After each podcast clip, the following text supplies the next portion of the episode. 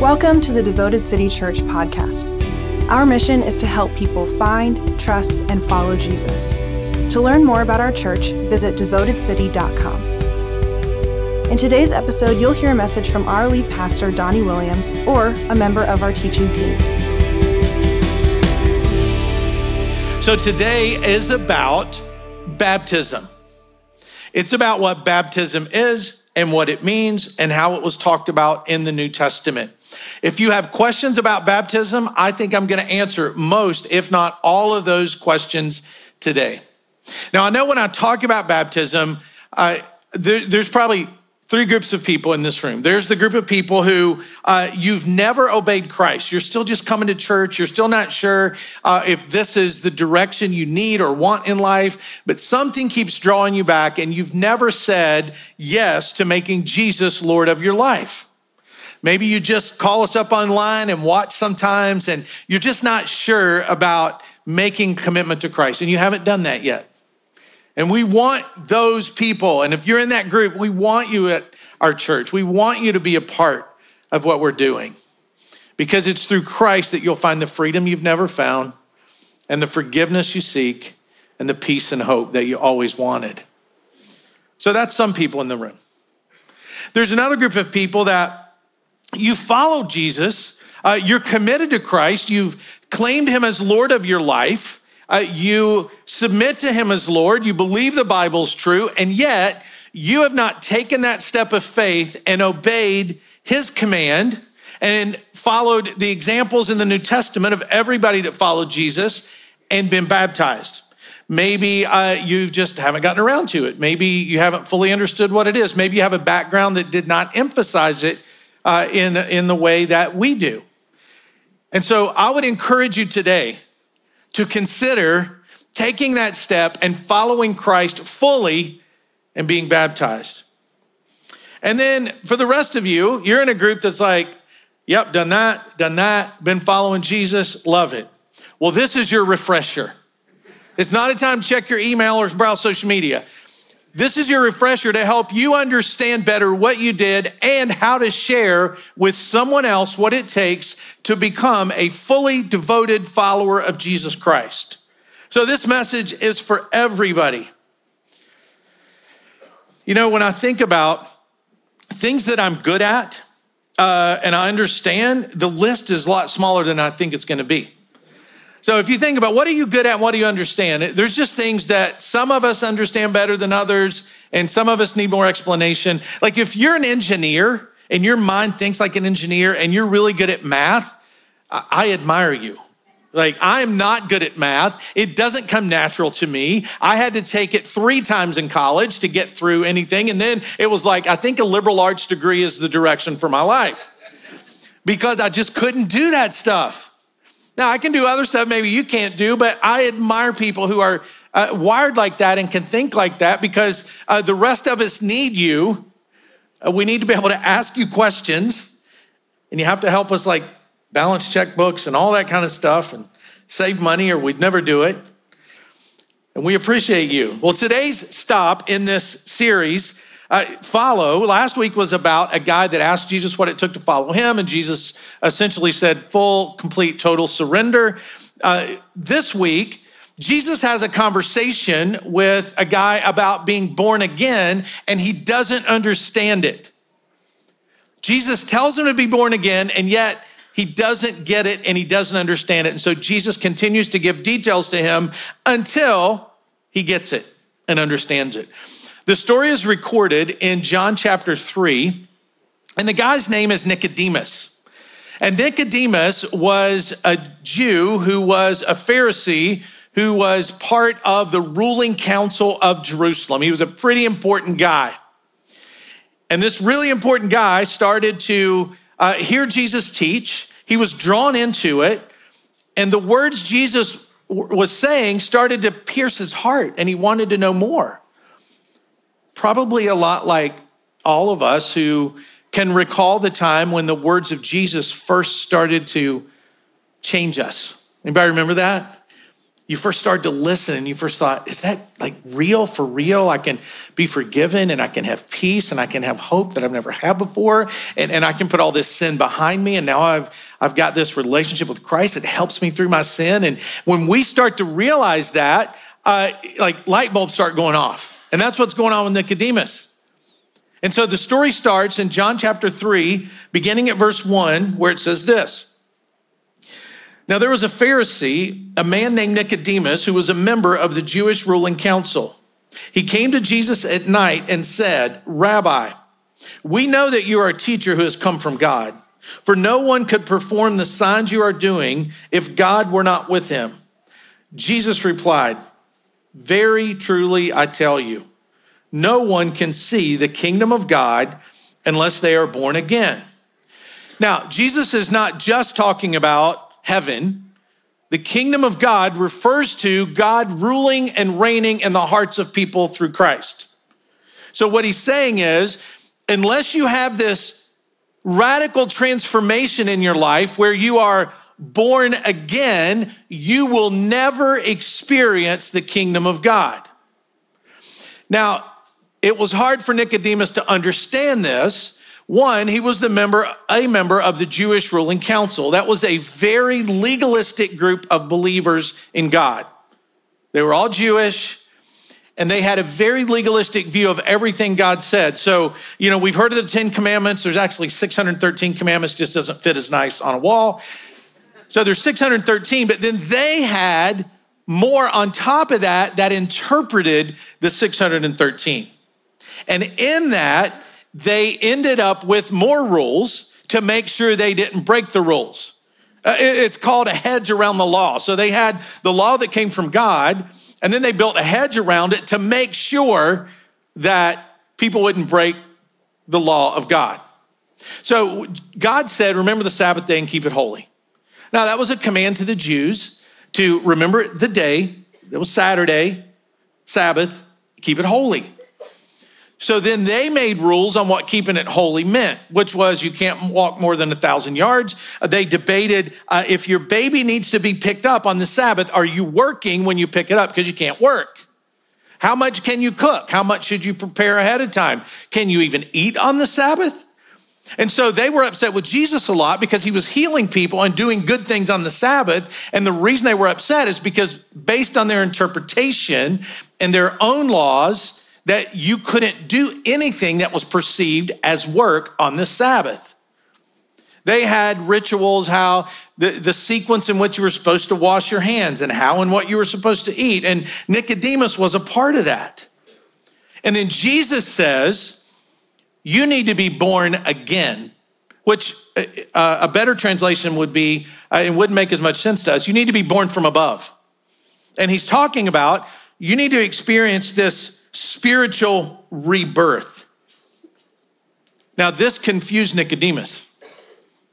So much so, his response in verse 4 is this How can someone be born when they are old? Surely they cannot enter a second time into their mother's womb and be born. So he's confused because He's hearing Jesus say, wherever you are, you need to be renewed. You need to be born again. And it, he just doesn't get that because from the time Nicodemus was a little boy, he was a Jew. And the way you got in the kingdom of God as a Jew is you were born. You were just born. You're part of the of God's chosen nation, chosen people, uh, and that's you can read all about that in the Old Testament. You were born, and then at some point in your life, someone would pull you aside, and they usually did it uh, when a child was very young. And as soon as they could comprehend conversation, they would start to tell them, Look, you were born into this family, so you need to know the Lord because God chose us. And because you were born, you are chosen. That's what they would hear. But then Jesus comes along and says, No, no, no, here's what needs to happen. You need to be born again.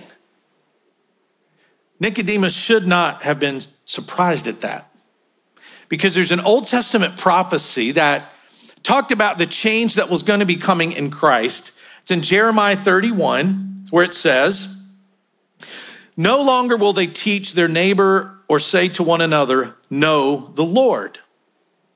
See, that's how you got to know the Lord. You were born physically, and then at some point, somebody would say, Hey, you're, you're an Israelite, you're Jewish, you need to know the Lord because you were born into this thing. You were born into this chosen nation. And Jeremiah says, They will all know me, from the least of them to the greatest, declares the Lord. For I will forgive their wickedness and remember their sins no more. So while Nicodemus is struggling with comprehending what it means to be reborn, he's also realizing that what Jesus is saying is this the way you were born is no longer valid. You need to be born again. That didn't work. Now, my forgiveness is available to everybody who wants to go through this spiritual rebirth and know me. So he's saying you can be born again. See, when you know the Lord and you receive his forgiveness, accept him as Lord and leader of your life, you're born again from a spiritual perspective. And then Jesus explains it to him a little deeper. He says, it says, Jesus, Jesus answered, Very truly I tell you, no one can enter the kingdom of God unless they are born of water and the Spirit. Flesh gives birth to flesh, but the Spirit gives birth to the Spirit. You should not be surprised at me saying, You must be born again. The wind blows wherever it pleases. You hear its sound, but you cannot tell where it comes from or where it is going. So it is with everyone born of the Spirit. So Jesus is just giving a contrast between a physical birth, but then this spiritual birth that's referred to as being born again. Jesus is referring to this miracle that takes place the divine miracle that takes place in our hearts, inside of us, when we fully submit all that we have to Him. When we fully surrender all that we are and obey Him, we are born again from a spiritual perspective. It's not about a physical act, it's a spiritual rebirth. Now remember, Nicodemus is a legalist. He thinks you're saved before God because you do the right things, because you follow the right rituals and rules. And here's the thing about legalists if you've ever known a legalist, I want to say, hey, give me a show of hands if you've known a legalist, but I'm not going to do that. If, if you've ever known or been in an environment where you had to struggle with religious legalism, there is no forgiveness. There are no second chances. You get it right the first time or you don't get it. You die with a prayer on your lips and Jesus on your heart, or it's like smoking section for eternity. And if you top a hill and there's a car and you're gonna hit head on, you better have a prayer. Because if you die, you're gone. That's legalism because you haven't measured up. Legalism puts people in a place where they feel like they never measure up and are never good enough. You will never be good enough, but God's grace forgives us because He's good enough. That's why we can all be born again and have His salvation applied to us. But Nicodemus doesn't understand that because he is stuck in this life of legalism and feeling like he measures up before God because he obeys the right things and does the right things and, and, and does everything perfect. And then Jesus responds, trying to bring him some clarification with the verse that the NFL made famous, John 3:16.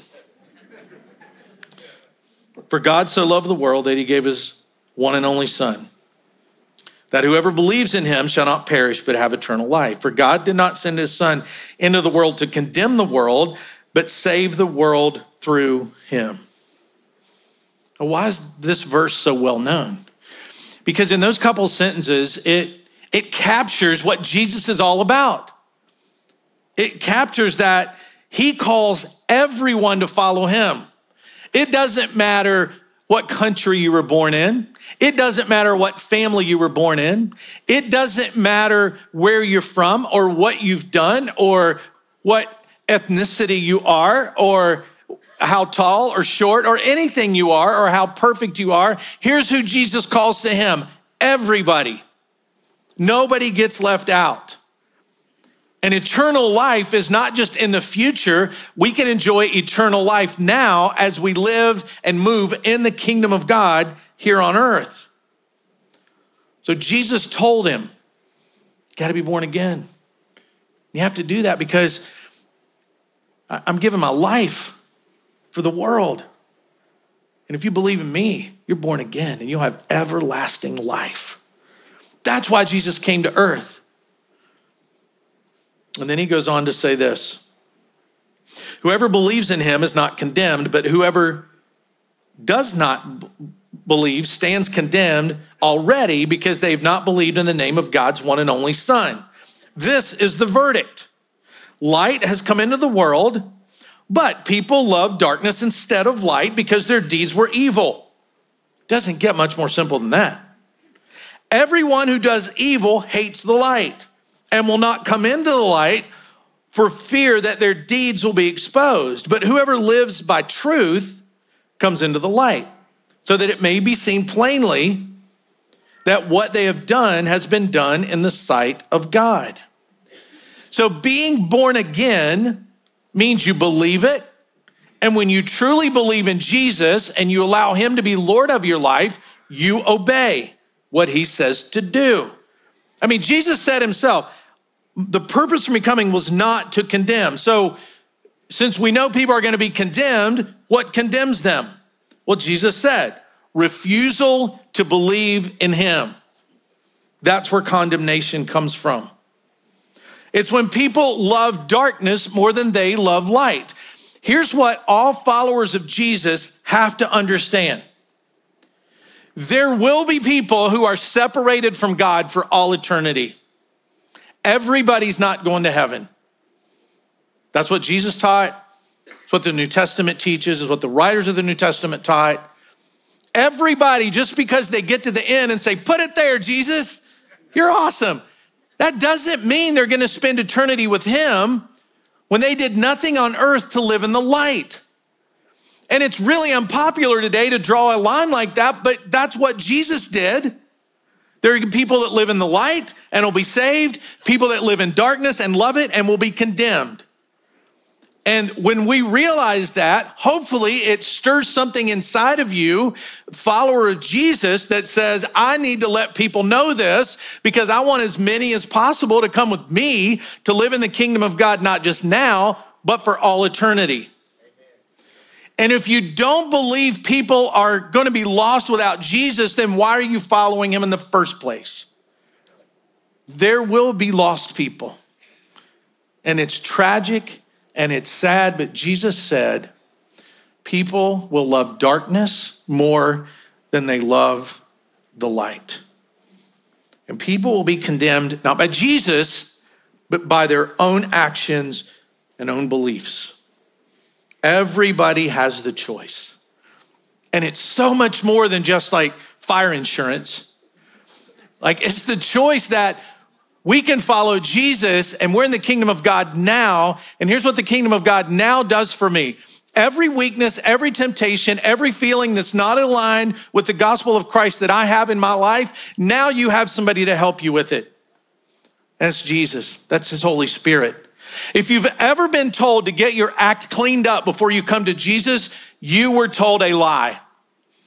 If you could conquer your sin without Jesus, why would you need Jesus? We need Jesus to help us conquer the sin in our lives, and He walks with us as we struggle with it. There's a difference in sinning and loving darkness. Sinning is I want to be like Christ. I want to align myself with Christ. I have weaknesses and I make mistakes and I sin and I mess up. There's forgiveness for that. There's a big difference in that and saying, I'm in the dark and I love the dark. Why don't you come over here in the dark with me? It's a lot more fun. And I'm just going to live like this. And I don't care what Jesus, the Bible, or anybody else says. I'm going to stay in the dark. That's very different than saying, Come to Jesus with all your sin on you that you have. He's the one that forgives it, He's the one that gets rid of it, and you can be born again. That's the gospel. So, what happened to Nicodemus? he's referred to in John chapter 7 and John chapter 19 when he, re, when he spoke to a group of unbelieving Pharisees and tried to convince them not to seize Jesus. He was also involved with Jesus' burial to make sure Jesus had a proper Jewish burial. It doesn't say, and then Nicodemus was born again, but it sounds like he probably was. It sounds like he ended up believing in Jesus. We don't know, there's no recording of it, but he was involved somehow at the later part of Jesus' life. And then we have the rest of Jesus' story clearly defined. One of the last things Jesus said to his apostles was this. Then the 11 disciples went to Galilee. This is after Jesus' death, burial, and resurrection, to the mountain where Jesus had told them to go. When they saw him, they worshiped him, but some doubted. Then Jesus came to them and said, All authority in heaven and on earth has been given to me. Therefore, go and make disciples of all nations, baptizing them in the name of the Father and of the Son and of the Holy Spirit, and teaching them to obey everything I've commanded you. And surely I'm with you always to the very end of the age.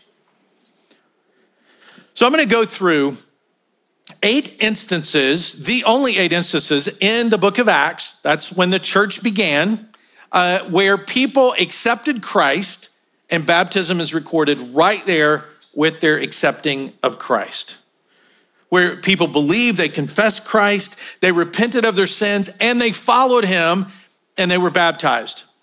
Now, the word baptism, uh, you don't really use that outside of a church uh, setting or some kind of a religious setting. And here's why. When the Bible was translated from Greek into English, the word uh, baptism is, is what's called a transliteration. It means that they made up an English word as they were translating to better make sure to make sure people understood what baptism was. And the Greek word is pronounced baptizo, sounds just like it. Baptizo means to plunge, to make fully wet, to immerse. That's what it means literally. They would use the word in Greek culture uh, if, if they were dyeing a cloth from one color to another, they would have said baptizo. So they put it under the water and bring it back out, and it's a different color. It was a very common word. It just means to immerse. Now, we don't use that word very often. It could easily say, uh, go immerse people in my name, just like Jesus said, Matthew 28. Uh, but they transliterated and decided we need to make up an English word so we make sure people understand what this concept of baptizo is, because at the time, baptism was used as, you know, just kind of sprinkling some water on someone. And so in Greek and in Hebrew, there are, there are words for sprinkling or pouring, and it's not baptizo. Baptizo means to fully immerse. And so that's what baptism means. And so when you hear that, just know it's a transliterated word that was applied into the English language so people would understand it means to immerse. In Acts chapter 2, we read the first sermon that was ever spoken about, uh, that ever referred to the gospel, the death, burial, and resurrection of Christ. Acts chapter 2, Peter speaks it and people were feeling a little bit what Nicodemus was feeling. Hey, I need to know more. What do I need to do? And it says, when the people heard this, they were cut to the heart and said to Peter and the other apostles, Brothers, what shall we do? Peter replied, Repent and be baptized, every one of you, in the name of Jesus Christ, for the forgiveness of your sins, and you'll receive the gift of the Holy Spirit. The promise is for you and your children, and for all who are far off, for all whom the Lord our God will call. And a few verses later, it says, Those who accepted his message, were baptized, and about 3,000 were added to the number that day. That must have been a powerful message for 3,000 people to say, I don't have that. I want that. I got to do that. So here I am. I believe. Now I'm going to take this first step of my faith and I'm going to be baptized.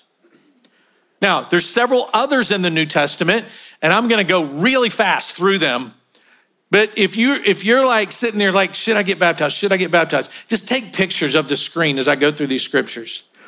In Acts chapter 8, people were following this false teacher named Simon, who was a sorcerer who performed magic tricks. And he amazed them, and so they followed him. But then the apostles showed up and they started to tell these people about Jesus. One of Jesus' apostles, Philip, told them, Don't believe this. Let me tell you about the gospel. Let me tell you about real power. Let me tell you about something that's really supernatural. And they heard the gospel presented, and it says this But when they believed Philip, as he proclaimed the good news of the kingdom of God and the name of Jesus Christ, they were baptized, both men and women. So they believed, they followed it up with baptism. And even Simon, the sorcerer, it says Simon himself believed and was baptized. And he'd follow Philip everywhere, astonished by the great signs and miracles he saw. Next episode, Acts chapter 8, verse 35. There's an Ethiopian that uh, was studying God's word. He was being drawn to God's word. Philip shows up. He's got questions. I can't understand this unless somebody explains it to me. You may have people in your life that don't understand the gospel. Maybe you're the one that's supposed to explain it to them, like Philip did. Philip explained it, he accepted, and listen what happened. Then Philip began with that very passage of scripture and told him the good news about Jesus. As they traveled along the road, they came to some water, and the eunuch said, Look, here's water. What can stand in the way of me being baptized? And he gave orders to stop the chariot. Then both Philip and the eunuch went down into the water, and Philip baptized him. So that would have been the Greek word baptizo, which means to, uh, to plunge or make fully wet. So somewhere along the way, he believed. And then we read about the, the apostle Paul, who used to be called Saul, who met Jesus as he was a sinner trying to hurt the church and imprison Christians. And Jesus appeared to him. And when Jesus appeared to him, it blinded him. And he was told, Go to this guy named Ananias, and he's going to tell you what you need to know. And that's recorded in Acts chapter 9. Then Ananias went to the house and entered it. Placing his hands on Saul, also Paul, he said, Brother Saul, the Lord Jesus, who appeared to you on the road as you were coming here, sent me that you may see again and be filled with the Holy Spirit. Immediately, something like scales fell from Paul's eye, Saul's eyes, and he could see again. He got up and was baptized.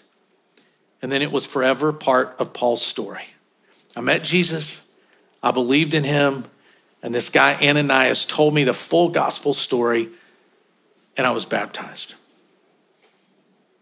And then in Acts chapter 10, there are these Gentiles, these non Jewish people who loved God, they have the Holy Spirit in them. And the Apostle Peter said, Surely no one can stand in the way of their being baptized with water. They've received the Holy Spirit just as we have. So he ordered that they be baptized in the name of Jesus. Then they asked Peter to stay with them for a few days. And then the next one this is when somebody's heart was open to the gospel, and here's how they responded. One of those listening was a woman from the city of Thyatira named Lydia, a dealer in purple cloth. She was a worshiper of God. The Lord opened her heart to respond to Paul's message, which would have been the gospel. When she and the members of her household were ba- when she and the members of her household were baptized, she invited us into her home. If you consider me a believer in the Lord, she said, come and stay at my house. Her heart was open, and then she believed and she was baptized.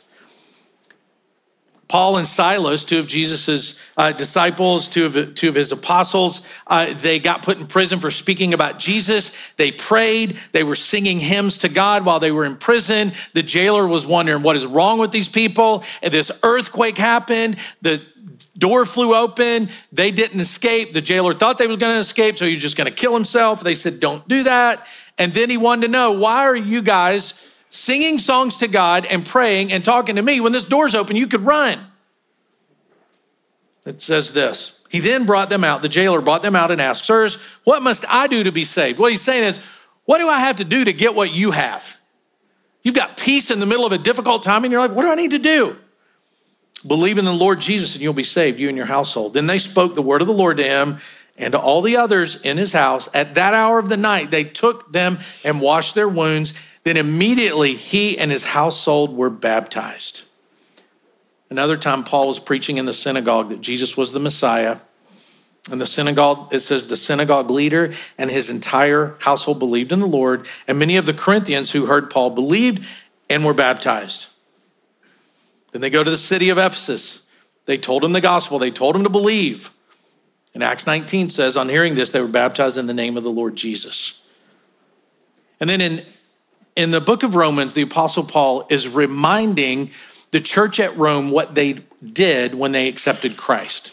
He's giving them a reminder hey, you can't just sin, do whatever you want just because you say, well, uh, hey, I love that Jesus deal where he forgives all my sins, so I'm going to just rack it up. I'm going to do it all the time. And that way, he'll just forgive me. And Paul's saying, no, you don't sin because you're saved. And then he says, hey, don't you know that all of us who were baptized into Christ were baptized into his death?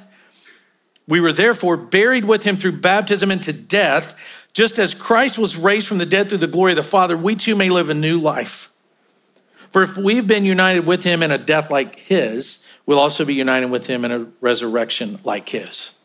So, baptism is this symbol of us dying to sin and being raised to walk in new life, being reborn. Baptism, the act, identifies you with the death, burial, and resurrection of Jesus. It it symbolizes our own resurrection from a sinful life. Now, here's some other New Testament references to baptism. If you want to take a picture of that, take a look at it later. Because when it comes to baptism, there are two extremes. One extreme says, being dunked in the water is what saves you. And baptism saves you. There's people that believe that and teach that. Being dunked in the water does not save people. Faith is what it takes to believe in Jesus. Faith is what it takes to obey Jesus, and it's obedience to Christ that saves people.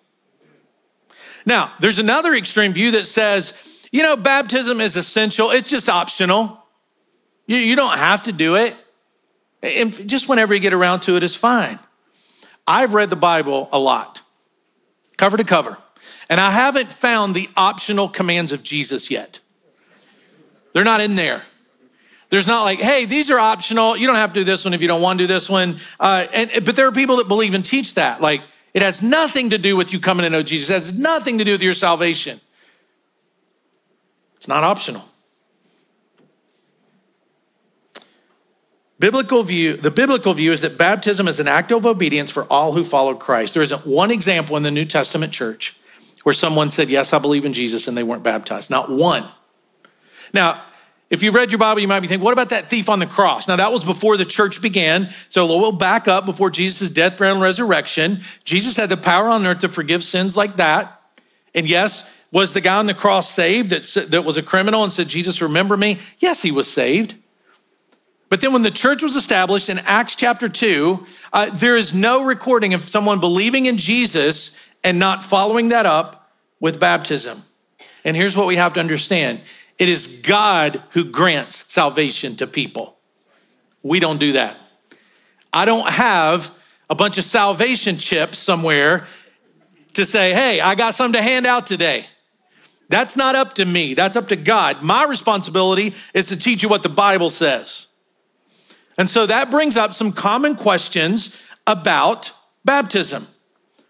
And the first one is it essential? Is it optional? Is it necessary? Yes, no, yes. That's the answer to that. Yes, it's essential. How could something that Jesus said to do not be an essential thing that we need to do? How could it be optional? How could it not be necessary? What if I was sprinkled as a baby? That's a big one. Maybe you have that one. I was sprinkled as a baby.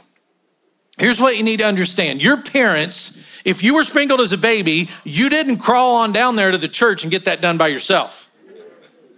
Somebody took you, somebody prayed over you, and your parents or grandparents or whoever took you to that ceremony wanted you to be raised to know Jesus Christ. That's why they had you sprinkled. Is because they wanted you to be raised to know Jesus. That's not an evil thing. That's not a bad thing for them to do. It's similar to when we say, hey, you, you got a baby, you got a child, they've never been dedicated to the Lord. Come on, we will go through a baby and child dedication ceremony with you. It's similar to that. It's not biblical baptism because baptism means that someone has made a decision to follow Jesus and then they're immersed in water to show their death, burial, and resurrection to sin and to identify with the death, burial, and resurrection of Christ. So that's what baptism is. But you don't have to degrade what your parents did to you or criticize it. Just take the next step because they would have prayed for you to grow up to know Jesus. And now, when you find out, well, to know Jesus, I also need to obey him consciously, and baptism's included in that. So, if you were sprinkled as a baby, great job by your parents. Great job to take you before the Lord and say, We want this child to grow up to know Jesus. But now it's time for you to make a decision because of your faith in Christ. So, what if you've been following Jesus and you haven't been baptized? Then get baptized. Just get baptized. I, I, can't say any more about that one. Just do it. What if I was baptized and I haven't been living out my faith and I want to be baptized again? And that this question get asked a lot because a lot of people, especially if you grew up going to church, you were baptized, but all you remember is people around a campfire and there was crying and music and other people, your friends were getting baptized and you just did it. And now you're, you know, 30, 40 years later going, I don't even remember what I was thinking. I don't know what I was obeying. I know it was emotional. I'm sure about that. We all cried, we hugged, you know, we committed our lives to be friends till the day we die and we all got baptized. And if you just can't remember, like, well, did it have an effect in my life? Well, of course, get baptized. But you don't have to go get baptized every time you reach a new understanding. Baptism symbolizes you are in Christ and you're a new creation, and you can do that today. Why wait? If you're online, eh, go to a church somewhere if you're not in our town. If you're in our town, just come find us. We'll baptize you today. Right now, just let us know in the chat and we'll do that. If you're here in either of our rooms, here's an opportunity you have. We're going to show a video of a mother daughter who have made the decision to follow Christ in baptism. They're going to be baptized in the 1115 service here at our North Raleigh campus. But you're going to hear their story. We're going to sing a song, and you've got that video and you've got that song to think about Am I ready? And then what you do if you're at our Cary campus, just come up to the front. There'll be people here to meet you. If you're at our North Raleigh campus, go right through that door back there on that side of the auditorium, and you'll get a t shirt and you'll get shorts. And we've removed every possible obstacle uh, that you could have, and you can be baptized today before we leave here. And if you're struggling with, I do not want to get up in front of all those people and they're going to put a camera on me and I'm going to be up on the screen in front of everybody and I don't look good in a t shirt. I don't feel like I look good in a t shirt. I don't want to do that because I'll be embarrassed. Just wait till everybody's gone, then come down front and say, hey, I'm one of those people. Here's my family. I want to be baptized. You don't have to do it in front of a big crowd, but it sure does encourage everybody when they get to see you take that next step. So you have an opportunity to do that over the next few minutes as we hear this story and as we sing this song together. Let's pray. God, thank you for these clear scriptures that teach us that we obey you.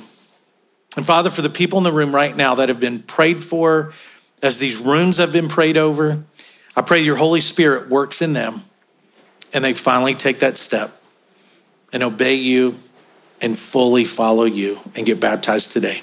I pray this in Jesus' name. Amen. Thanks for listening to the Devoted City Church podcast. If you liked today's episode, rate us and subscribe so others can be encouraged too. We invite you to join us on a weekend at one of our locations or online at devotedcity.com.